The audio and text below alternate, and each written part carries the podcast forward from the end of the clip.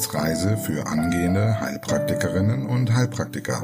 Der Lernpodcast von und mit Tanja Leubel.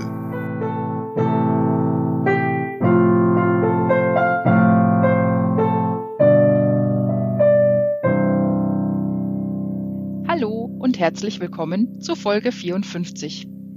Heute mal ein bisschen anders vom Audio her. Ich bin mal sehr gespannt, wie es wird, denn irgendwie ist der Lüfter von meinem PC, der läuft und läuft und läuft, obwohl es hier eiskalt ist. und das gibt dann auf der Aufnahme so ein ähm, fieses Piepen, habe ich in den letzten Folgen festgestellt. Deshalb bin ich heute wahrscheinlich ein bisschen blechern. Ihr könnt mir gerne mal eine Rückmeldung geben. Das würde mich mal interessieren, wie das bei euch so ankommt, tonmäßig. Okay, in der letzten Folge haben wir mit dem Thema Leukämie begonnen und die akuten Leukämien behandelt.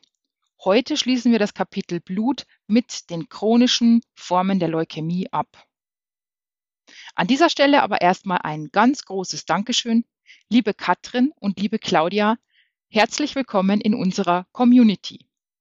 Und einen ganz großen Dank, mit Hilfe eurer Unterstützung kann es auf unserer Reise eine Etappe weitergehen. Falls auch du den Podcast unterstützen möchtest, schau gerne auf Steady vorbei. Dort kannst du dir die für dich passende Mitgliedschaft aussuchen. Und nun noch der Hinweis auf die Begleittexte. Du kannst den Text zu den aktuellen Folgen auch immer noch mal nachlesen auf meiner Homepage www.tanjas-naturheilkunde.com. Unter Lernunterstützung Blog findest du die aktuellen Begleittexte. Okay, lass uns starten mit einer Kurzwiederholung. Welche vier Arten der Leukämie kannst du klassisch unterscheiden. Akute myeloische Leukämie, akute lymphatische Leukämie, chronisch myeloische Leukämie und chronisch lymphatische Leukämie. Wenn dich jemand fragt, was ist eine Leukämie überhaupt, was antwortest du? Eine Leukämie ist eine maligne Erkrankung, die ihren Ursprung in einzelnen Zellen des Knochenmarks hat. Diese Zellen produzieren Tochterzellen, die Knochenmark und Blut überschwemmen und dann auch periphere Lymphorgane wie die Lymphknoten. Nenne die Risikofaktoren für eine Leukämie.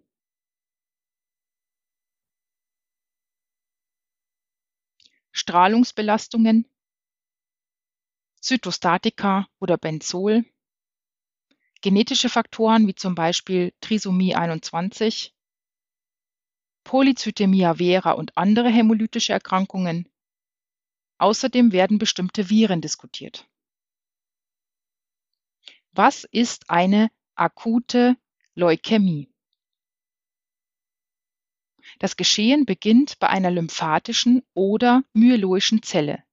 Durch die Ausbildung maligner Klone werden unreife, nicht funktionsfähige Blasten im Knochenmark gebildet, die ins Blut freigesetzt werden können. Dabei kann die Anzahl an Leukozyten erhöht sein, aber auch normal oder sogar vermindert. Wer ist häufig betroffen? Kinder um das fünfte Lebensjahr herum von der akuten lymphatischen Leukämie, Menschen um die 70 Jahre von der akuten myeloischen Leukämie. Welche Symptome treten bei einer akuten Leukämie zutage? Wie bei allen Leukämien ist das Leitsymptom die Abwehrschwäche. Der Krankheitsbeginn ist häufig mononukleoseartig.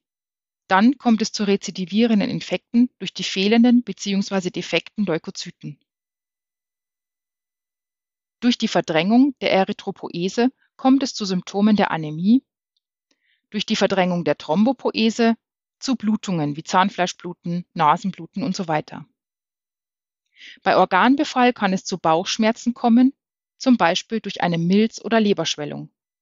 Auch die Lymphknoten können anschwellen. Sind die Hirnhäute betroffen, kann es zu Meningismuszeichen kommen und neurologische Ausfallerscheinungen sind ebenso möglich. Atembeschwerden sind möglich, wenn beispielsweise der Thymus infiltriert ist. Bei der akuten lymphatischen Leukämie können Knochenschmerzen und Gelenkentzündungen die Hauptsymptomatik darstellen. Allgemein kann es zu Fieber, Gewichtsverlust und Nachtschweiß kommen, also wozu? Zu den Symptomen der B-Symptomatik. Bei welcher der beiden Formen ist die Prognose besser? Bei der akuten lymphatischen Leukämie, wenn sie behandelt wird. Gut, so viel zur Kurzwiederholung. Bleiben noch die letzten beiden Formen, nämlich die chronisch-lymphatische und die chronisch-myeloische Leukämie. Wir beginnen mit der chronisch-lymphatischen Leukämie, kurz CLL. Definition. Bei der chronisch-lymphatischen Leukämie handelt es sich um eine niedrig maligne Erkrankung des Knochenmarks, die vom lymphatischen System ausgeht, genauer von den B-Zellen. Deshalb wird sie auch nach neuester Einteilung den B-Zell-Lymphomen zugeordnet. Du erinnerst dich? Der Erkrankungsgipfel, hier haben wir die häufigste Leukämie des Erwachsenenalters, vor allem des fortgeschrittenen Alters. Die meisten der Betroffenen sind über 50 Jahre alt und es betrifft mehr Männer als Frauen. Schauen wir uns mal die Pathogenese an. Es werden übermäßig viele Lymphozyten produziert. Kurze Wiederholung. Wie viele Lymphozyten haben wir pro Mikroliter Blut? Bis zu 3500 ungefähr. Du meinst, das waren mehr? Hast du es vielleicht mit den Leukozyten verwechselt? Wie viele haben wir denn davon nochmal? 4000 bis 10.000 pro Mikroliter Blut. Genau. Und davon machen die Lymphozyten circa ein Drittel aus und das wären dann so gerundet circa 1500 bis 3500. Bei der chronisch-lymphatischen Leukämie kommt es zu einer Vermehrung der Lymphozyten auf meist über 10.000 pro Mikroliter Blut. Kennst du den Fachbegriff dafür? Lymphozytose, genau. Und daraus kann dann auch eine Leukozytose folgen. Dass also durch die gesteigerte Anzahl an Lymphozyten auch die Gesamtzahl der Leukozyten auf über 10.000 pro Mikroliter Blut erhöht sind. Bei der hohen Anzahl an Lymphozyten handelt es sich um defekte B-Lymphozyten. Was machen die normalerweise? Sie produzieren als Plasmazelle die Antikörper, also IgG, IgA, IgD, IgM und IgE. Oder sie bilden sich zur Memory-Zelle um, aber das nur am Rande zur Vollständigkeit. Das bedeutet, wenn sie defekt sind, können sie die Antikörper nicht mehr vernünftig bilden. Und daher kommt es zur Abwehrschwäche. Genau wie bei den akuten Leukämien auch, nur hier dann eben schleichend. Durch die gesteigerte Produktion der Lymphozyten kann die Produktion der anderen Zellen im Knochenmark beeinträchtigt bzw. verdrängt werden, was dann weitere Symptome erklärt. Dazu kommen wir gleich. Was ist die Ursache für eine CLL?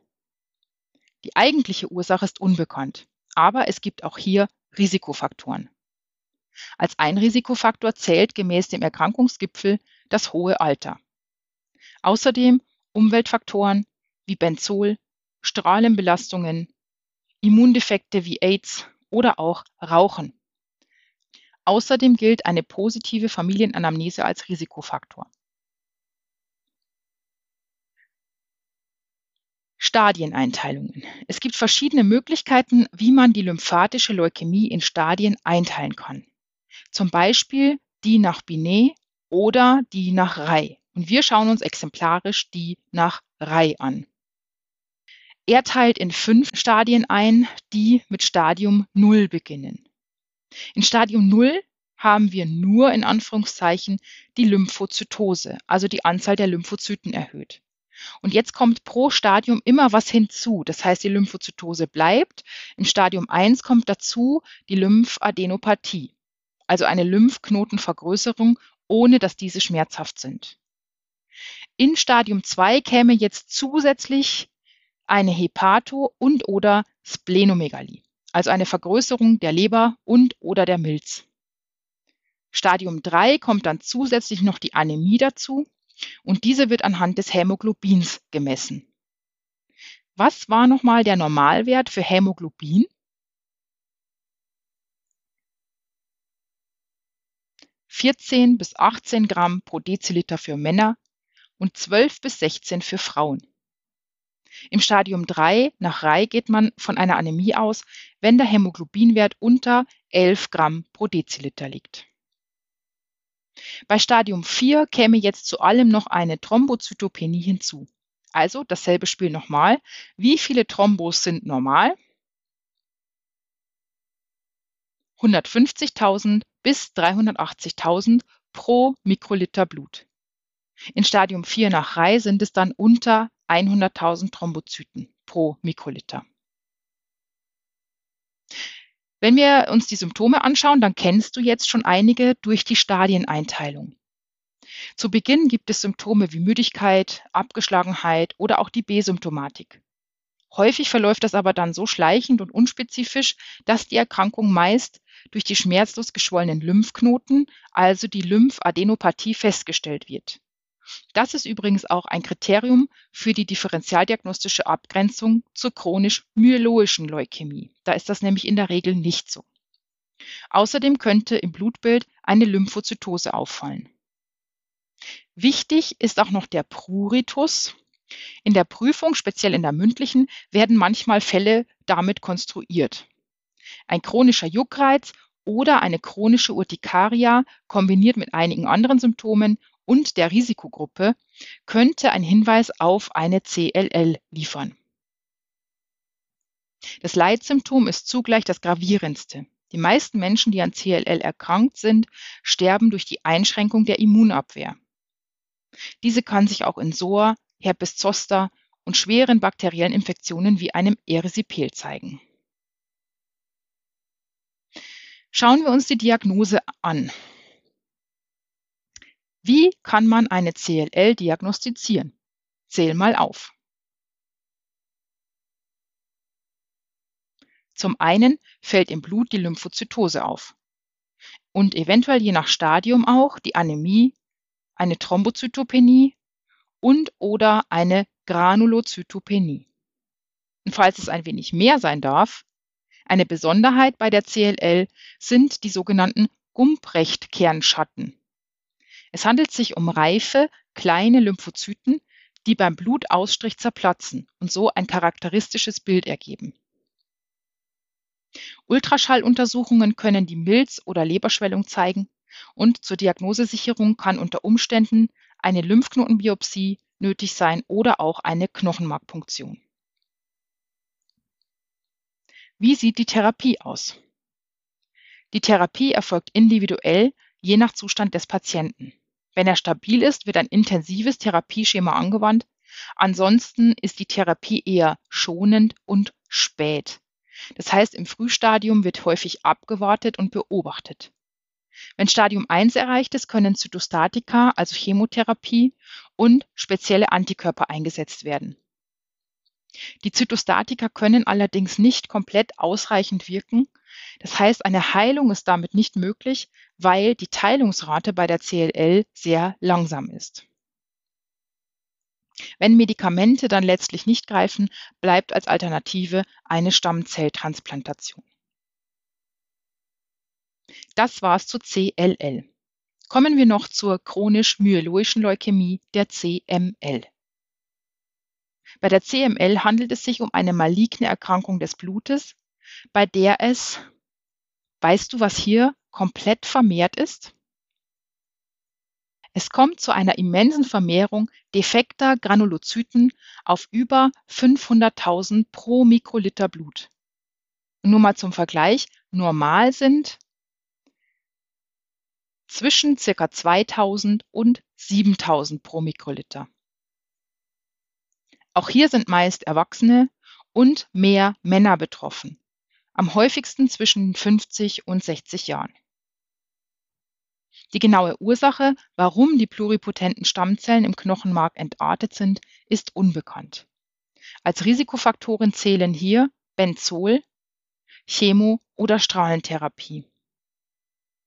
Jetzt schauen wir uns die Pathophysiologie noch ein bisschen an und keine Sorge, das ist im Prinzip nur für die, die es etwas tiefer wissen wollen. Ähm, aber es hilft auch, um später zu verstehen, welche Medikamente warum einen Erfolg bringen. Also hörst dir vielleicht einfach mal an, du musst es aber nicht bis in die Tiefe dann letztlich dir merken. Ich beschreibe es jetzt einfach mal ganz grob. Es gibt bei der chronisch-myeloischen Leukämie bei ca. 95 Prozent der Patienten eine Chromosomenaberration, also eine Veränderung. In dem Fall führt es zu einem besonders kurzen Chromosom 22, dem sogenannten Philadelphia-Chromosom. Also das ist nach dem Entdecker benannt. Ich glaube, der hat es in Philadelphia entdeckt oder so. Genau. Nun kannst du dir vorstellen, dass durch diese Verkürzung etwas verloren gegangen ist, und zwar ein Hemmstoff. Und so kommt es zur ständigen Aktivität von Tyrosinkinase. Das heißt also, normalerweise gibt es jemanden, der Tyrosinkinase zwischendurch stoppt und dieser Stopper geht verloren durch die Verkürzung des Chromosoms 22. Diese ständige Aktivität von Tyrosinkinase führt jetzt dazu, dass es eben zur massiven Ausbildung kommt und hier vor allem der Granulozyten. Okay, schauen wir uns die Symptome an. Leitsymptome der CML sind die Leukozytose mit Linksverschiebung, weil wir ja enorm viele Granulozyten haben, und die Splenomegalie. Typischerweise verläuft die chronisch-myeloische Leukämie in drei Phasen und so sehen dann auch die Symptome aus. Es kommt zunächst zur sogenannten chronischen Phase. Hier ist jetzt schon die Splenomegalie typisch.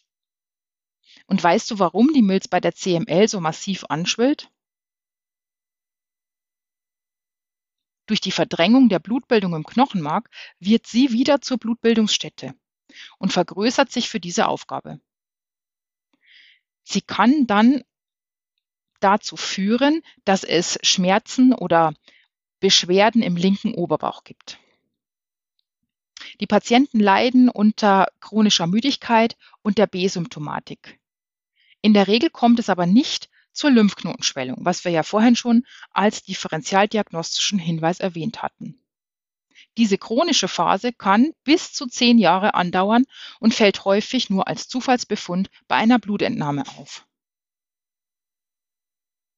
Danach kommt es zur zweiten Phase, zur sogenannten Akzelerationsphase. Wichtig ist jetzt nicht, dass du dir den Namen merkst, sondern dass du weißt, dass es zu einem erhöhten Blastenanteil im Blut kommt. Normalerweise bleiben die Blasten ja im Knochenmark, weil es Vorstufen sind. Hier ist die Erkrankung jetzt so weit fortgeschritten, dass es zu deutlichen Symptomen der Verdrängung der anderen Zellreihen kommt. Also zu Symptomen der Anämie. Und die frage ich dich jetzt nicht schon wieder, denn ich denke, die könntest du mir nennen, wenn ich dich nachts aus dem Schlaf wecke. Und es kommt zu petechialen Spontanblutungen aufgrund der Thrombozytopenie. Natürlich auch zur Infektneigung aufgrund der Leukozytose mit den defekten Granulozyten. Vorher, also in dieser chronischen Phase, fiel die Infektneigung nicht ins Gewicht, da die Granulozyten zwar auch da schon vermehrt gebildet werden, aber intakt sind. Das dritte Stadium, das Endstadium, wird Blastenkrise genannt. Das heißt, der Blastenanteil im Blut ist jetzt noch mehr erhöht und der Zustand des Patienten gleicht dem wie bei einer akuten Leukämie. Wie wird das Ganze diagnostiziert? Du kannst dir vielleicht vorstellen, was man bei der körperlichen Untersuchung feststellen könnte. Die Milz ist tastbar, im Gegensatz zu gesunden Patienten. Hier dürftest du die Milz eigentlich nicht finden. Und weißt du noch, wie schwer und wie groß die Milz normalerweise ist? Genau, da gibt es unseren berühmten Merksatz, 4711 kostet 150 Cent. Also 4 mal 7 mal 11 Zentimeter und sie wiegt so circa 150 Gramm. Bei der chronisch-myeloischen Leukämie kann sie sich auf bis zu 1,5 Kilo vergrößern und so dann auch bis ins kleine Becken ragen. Im Blut findet man natürlich die verschiedensten Dinge, die kannst du vielleicht jetzt mal aufsagen. Die Leukozytose mit der Linksverschiebung. Eventuell findet man Blasten. Außerdem die veränderten Zahlen der Thrombozyten, wo es zuerst meist eine Steigerung der Thrombozytenanzahl gibt. Das hat mit den Interleukinen zu tun. Und danach dann irgendwann auch eine Thrombozytopenie und natürlich auch die Abnahme der Erythrozyten. Je nach Bedarf wird eine Knochenmarkbiopsie gemacht oder genetische Untersuchungen, zum Beispiel im Hinblick auf das Philadelphia-Chromosom. Wie sieht die Therapie aus? Es kann Chemotherapie gemacht werden, also Zytostatika. Und seit einigen Jahren hat man eben die Tyrosin-Kinase-Hämmer entdeckt. Jetzt weißt du, warum die Patho so spannend ist. Denn vielleicht erinnerst du dich noch an eben, was macht diese Tyrosin-Kinase? Die sorgt dafür, dass es ständig, ständig, ständig zur Proliferation von Granulozyten kommt. Und weil die Hemmung fehlt durch dieses verkürzte Chromosom, ist die eben ständig aktiv. Und wenn wir jetzt das Ganze mit Medikamenten hemmen können, dann wird es wieder dazu führen, dass eben nicht so viel Proliferation stattfindet.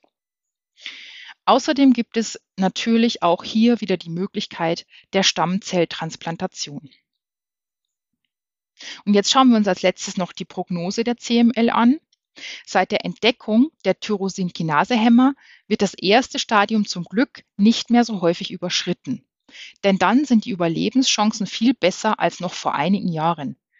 Da lag so die Überlebensrate bei ungefähr drei Jahren. Dennoch können die Patienten auch in Stadium 1 versterben. Heute ist das dann meist der Fall, dass sie an den Nebenwirkungen der Tyrosinkinasehämmer sterben, wenn sie in Phase 1 sind. In Phase 2 und 3 ist der Therapieerfolg schlechter.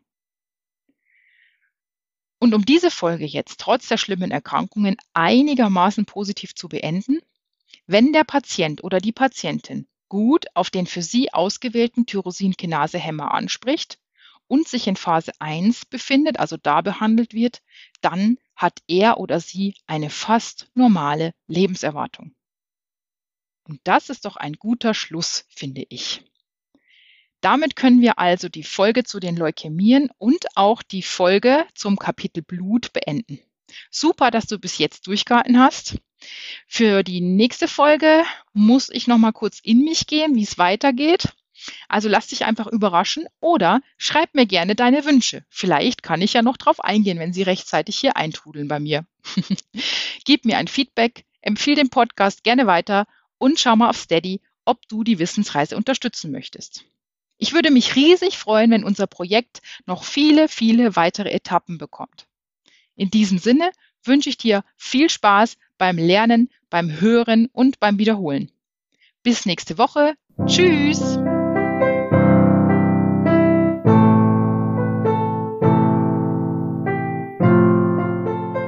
Das war eine Etappe auf der Wissensreise für angehende Heilpraktikerinnen und Heilpraktiker der Lernpodcast von und mit Tanja Leubel.